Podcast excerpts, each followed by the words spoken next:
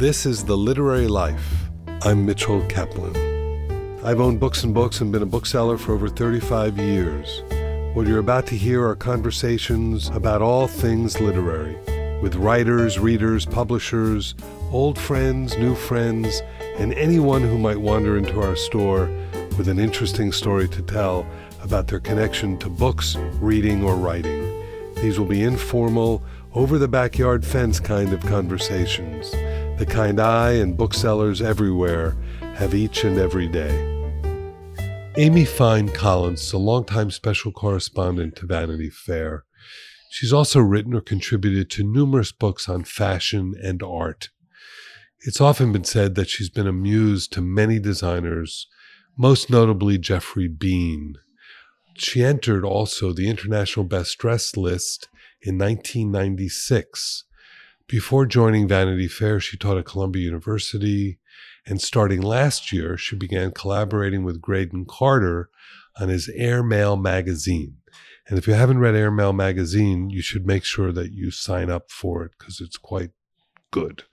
Um, Amy, welcome to Literary Life. Thank you for having me, Mitchell. This is a fabulous book. Amy's here today because Rizzoli has just brought out the International Best Dressed List, the official story.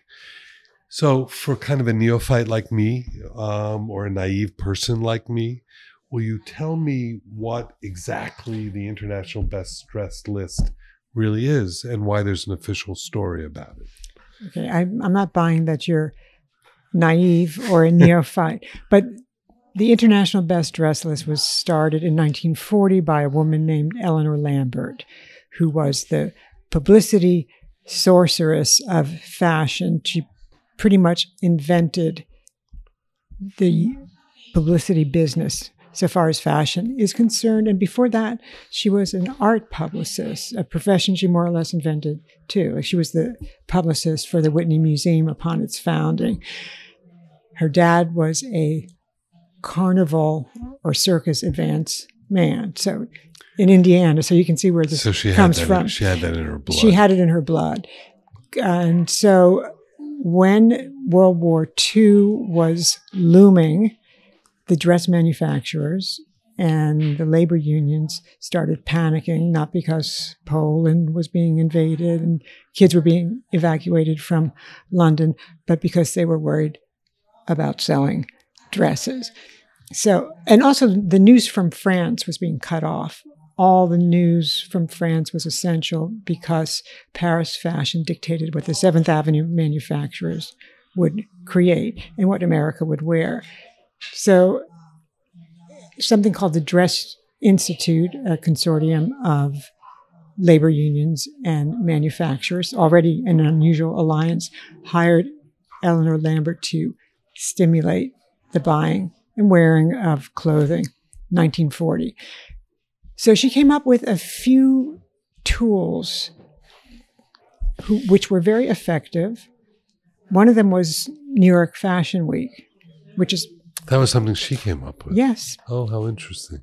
it began with Eleanor Lambert. It was called New York Press Week at the time. She also came up with the International Best Dress list. This was all during the war, during the. This was the this was all yeah 1940, and then moving through the 40s. She also invented the Met Gala, the Party of the Year. It was called then. which is still going strong. Still going now. strong, and she was a co-founder of the Costume Institute.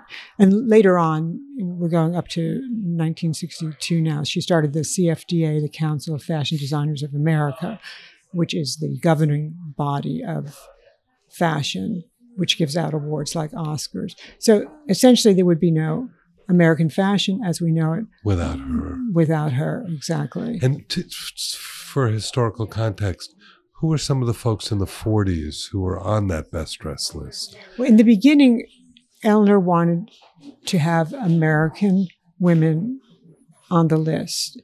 There was a certain element of patriotism because of the war. Of course. And we have so it wasn't as international as it is now, in a sense. not quite yet, although the clothing a lot of the women were wearing did come from abroad. We had uh, Millicent Rogers, who was a Standard Oil heiress, and she was extremely eccentric in her dress. And Cecil Beaton wrote that anyone who ever looked upon her would never forget the occasion. She was known for changing dresses between courses of meals, uh, pretending to have spilled something Oh, wow. on them. But she also was a serious person who was an advocate for indigenous people's rights, and she wore lots of Navajo jewelry and made it herself. So she was a, a typical list winner at the time. Another one would have been, another American one would have been Mona Williams, who I think wins the prize for the most married woman on the International Best Dress list Oh. five times, married to the richest guy in America, and known to be the most beautiful and the best dressed. And you know, I flew. I was looking Yeah. through the book, and you have a lot of these folks. Obviously, you have pictures of them, and it's a beautiful, beautiful representation of the early days leading up to today as well. Yes, the the great thing about this list is that from these beginnings that that I'm discussing, the list just keeps going. No one was more astonished by its longevity than Eleanor Lambert herself. So it becomes, as the years pass, a permanent record not only of of fashion or style excellence, it becomes a record of the times in which we have lived, a snapshot of the culture seen one year at a time through the lens of fashion.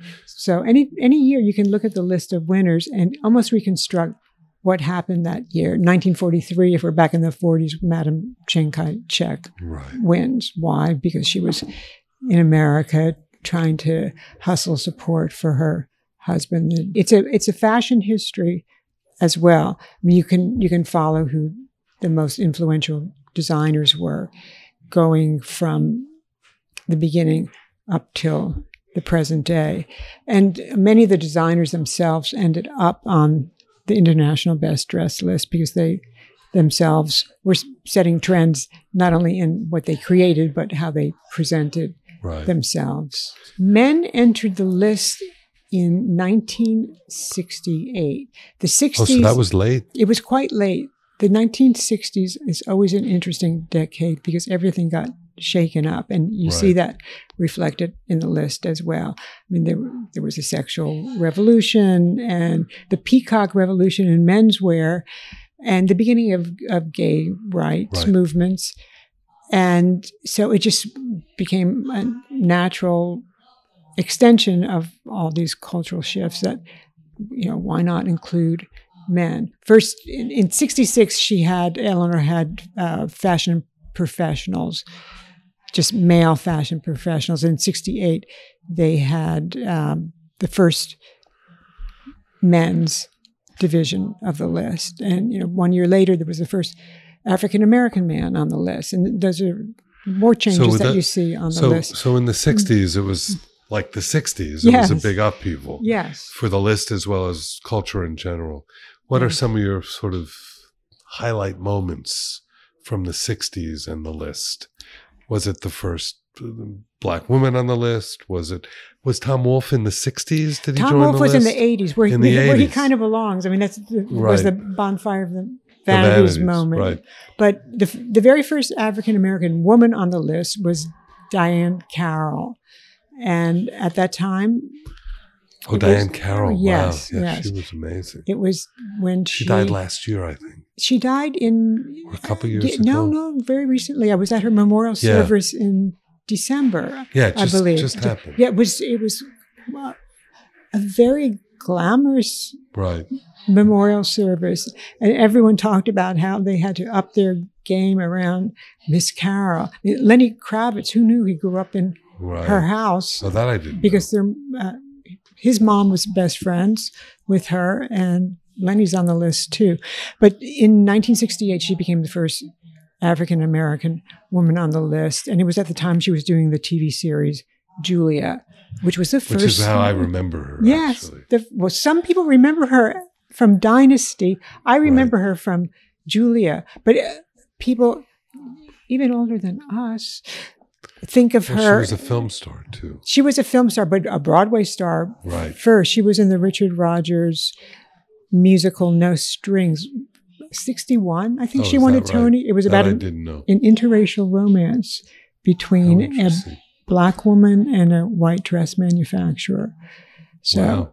so it, that was quite a change in the 60s that she was included. How did I get involved in all of this? It was through Eleanor Lambert. Eleanor, when I met her, was at least 90 years old. Wow. This woman lived till 100. She died at 100 in 2003, working every single day. And she was so savvy. She was always looking, as a vampire would, for fresh, young blood to feed on. And I mean that in the best way because she did not want her brain to go stale or her entity, the, the list to go stale. She was looking for new names, new people, uh, new ideas. So, through my close relationship with Geoffrey Beene, which you mentioned, whom she adored, and a few other elders of that world, like the photographer Horst, she was introduced to me and we hit it off immediately. And she lived right nearby me, too. So, I mean, I was in and out of her life. Like I was practically living in her pocket for years. And I just loved her. I loved her very, very She much. sounds And- like a fascinating woman. fascinating fascinating and i'm sure if you were an adversary or competitor or if you didn't sign up with her to uh, be a client when she was doing her publicity she could make things troublesome but the woman had a huge heart and you know she was the kind of woman that would just hold your hand just with affection So did Or- you, did you did you write write about her in Vanity Fair? or- Only posthumously. I did a, a big story on her after she died. Although I started interviewing her for a story before she died, and it, just didn't it didn't feel right, Right. because we were too close, close. But I kept the notes, and they were incorporated into the story. Now, did you did you meet Geoffrey Beene because you wrote about him, or did you meet him just in your the circles, New York circles, in a sense, or my writing took me places I never would have gone with without the the vehicle, without the medium of a pen. I was an art historian. I was teaching at Columbia? right? Yes, which I, I believe you mentioned. And I always gravitated to fashion. At that time, fashion was beneath consideration in academia. And I had all these ideas about how to write about fashion in an art historical way, which was of little interest to the Columbia faculty. But I did it anyway in other places. And at the time, there was a supplement to the Village Voice called the V section, edited by a brilliant woman called Mary Peacock. And it was very, very smart writing about design and style. And Mr. Beene had a retrospective at the time, 25 years of his work. And I decided I was going to review it for the V section. But as an art historian, art critic, it didn't even occur to me to interview Mr. Beene because you write about the objects Right, not about qua uh, objects Right. and not about the, the person. So I wrote an article, a review really of the show, and it was called The Wearable Rightness of Being. And that was that. And then one day I received a handwritten note and some flowers from Mr. Beene saying, How is it that we have never met and you understand me better than I understand myself. Can we have lunch? Oh, wow. So it was kind of like a first date. And then, you know, hmm. 14, 15, 16 years, we were inseparable in, in many ways. And I, I think I, the last third, I suppose it would be, of his career was influenced by me, but the influence, of course, went more even in my direction because Mhm. I was I was the the young one absorbing knowledge. And Did he d- design with you in mind? Do you yes, well, most most certainly. Think? Wow. He had a mannequin called Amy, and yeah, every single sample he made fit me perfectly. But he didn't. I was not his fit model. His fit model looked kind of like me, I, but I was like the real live version of this idea that he had. Well, how do you, as an art historian, yeah, the evolution of fashion Mm, photography? yeah, I see it as a bookseller who specializes in art books and photography books. The evolution of fashion photography has been astounding, actually. How have you, what is your impression of it? Well, You always had people working Yes. both sides. They, you know, they would often either be, they would do fashion for money, but then they would also do their own stuff too. yes. But then it sort of blended together at some point. Well, there was that whole idea about fashion being inferior, which still Right. exists to some extent these days be, as an inferior art form, because um, my theory is that it's kind of a, a ghetto for women and gay men, and therefore the reporting on it, that I mean, just the red carpet reporting. It, you could never have sports commentators talking with so little knowledge about a game. I mean, it's it's just Right. extraordinary how dumb How little people know that. and well, how dumbed down it, it is presented. There are people who know about it, not Well, we just had lot- the Academy Awards, so all you have to do is watch that. Yes. that's what Oh, that how little- illustrates yes. what you're yes. talking about. The, the people who know about fashion are not the ones commenting Right. on it on on the whole. So How has how has social media influenced all of that as well, and how has it influenced the way we view fashion? social media has been a mixed blessing for everything. For Oh, everything, it's been a, definitely. it's been a destroyer of some very Im- important parts of our culture and it's I, think it's made a neurological and psychological mess out of a whole generation of young kids. Now on the upside for fashion fashion is a visual language so instagram is a, a medium which is saturated with images and and you can see more fashion more people can see more fashion. It's a universal language so no matter where you're living it means something to see these images and and to have them accessible not just because you're a retail executive at Bergdorf Goodman, but you're you know a kid living s- somewhere in a um, remote where you don't town. have access to it. Yeah.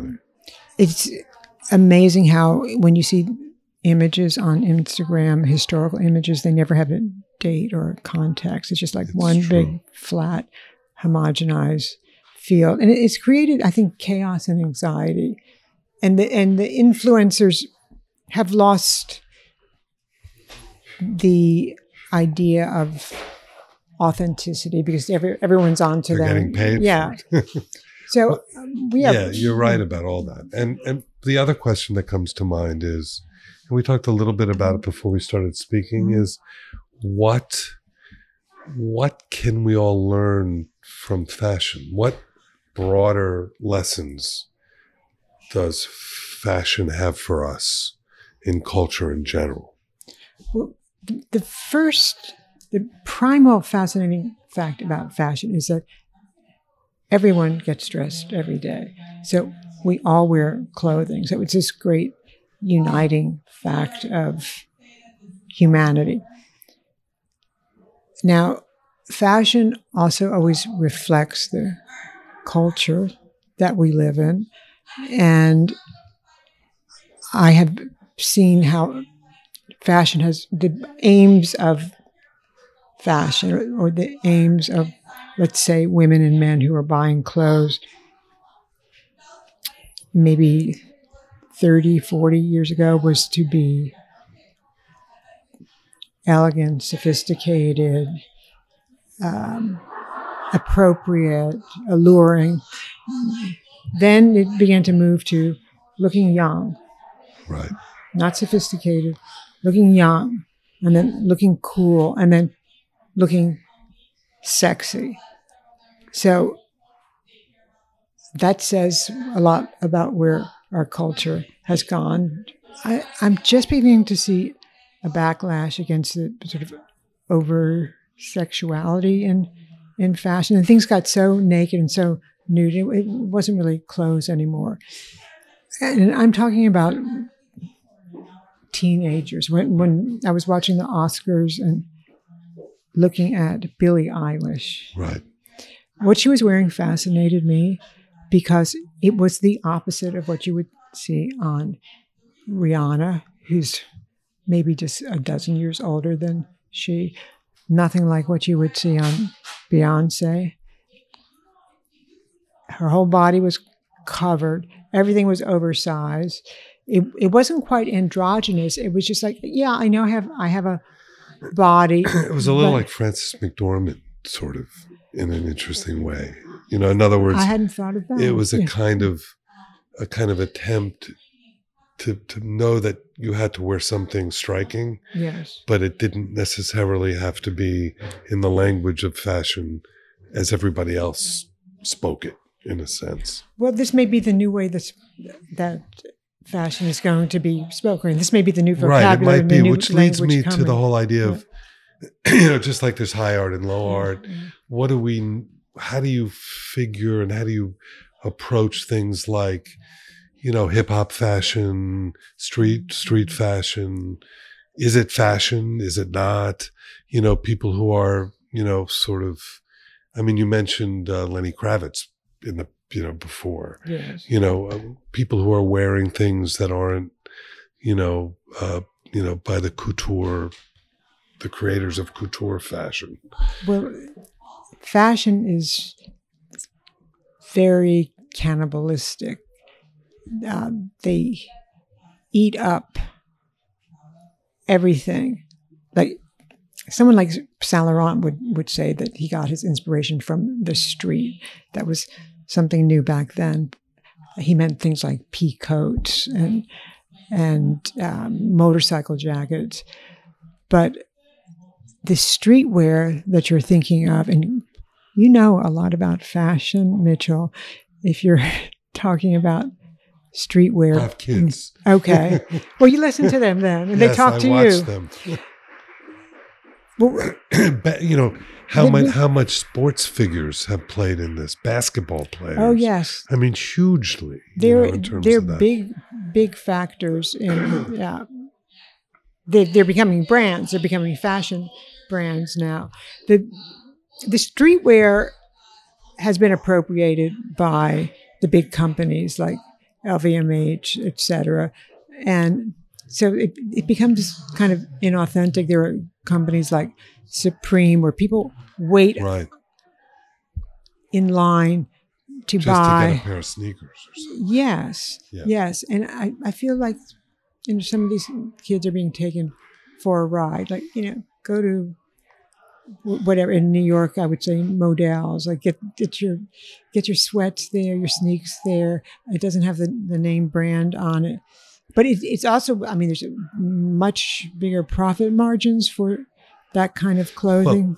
I think I think what we're talking about is the commodification Mhm. of of the art of fashion and how it becomes commodified and how it's a business ultimately. And so people are looking to how to use these brands to sell things one way or another.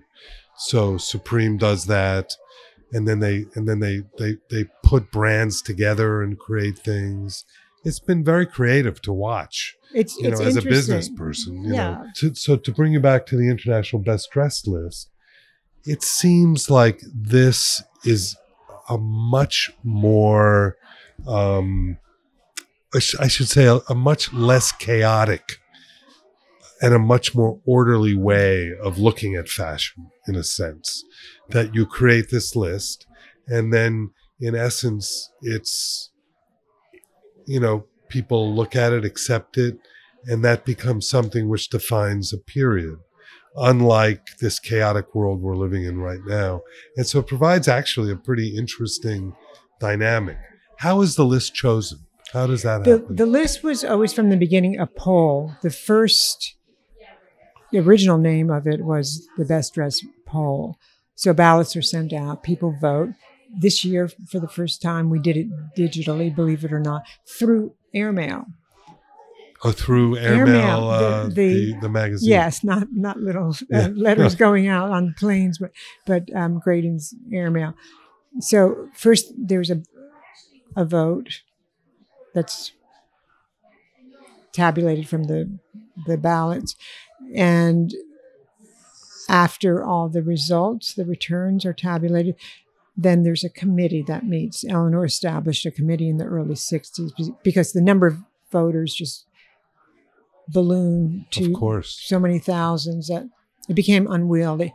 So I like to make the comparison between the way we conduct the best dress list and the way the American presidential elections take place when it works. I think ours is working better than, than this current system. We have an electoral college that These days it is. Yeah. We're on the eve of the New Hampshire primary. We just saw Yes. what happened in Iowa. Yes. But let me add, you know, we're, we're coming up Right. to a point, just so you know, the noise that everyone's hearing in the background is that we just finished one event and we're about to start Amy's mm-hmm. event as well. But I have a very important question Okay. because I'm fascinated by our conversation. And I, I think, I know that this is your book, which is a beautiful book that Rizzoli published. And I recommend that everybody go out and buy it because it's kind of remarkable. There's a, introduction by Graydon Carter, a forward by Carolina Herrera, and just you open it up to any page and you're surprised by who you see. I saw Tom Wolfe. I saw, did I see any other writers in it? I don't know if I did, but there could be. there there are other writers on the list, but I mean, you have heads of state that you, You have, and, and mm-hmm. first ladies and all of that sort of thing. It's a fascinating book. But I'm interested also in your life story. And does that, are are we going to see an autobiography at some point from you? Are we going to see your story being told by me. by you? It's possible I could do a memoir, but my question is, would anybody want to read that? Look, we we recently met just within the last couple hours, and I can say just from the short time that we've been together that yes, there would be people very much interested to know and to understand your take on the world that you wrote about and you were watching, and yet you had a very significant role in as well. So I would say yes. Well, thank you. I'm used to being object more than subject, but uh, first person is worth a try. Okay, and that'll be the next time you come on, hopefully, Oh my when gosh. you're touring for your book. For my okay, But I okay, want to thank you. deal. I want to thank you so much, Amy Fine, for Amy Fine Collins, for being on the Literary Life today.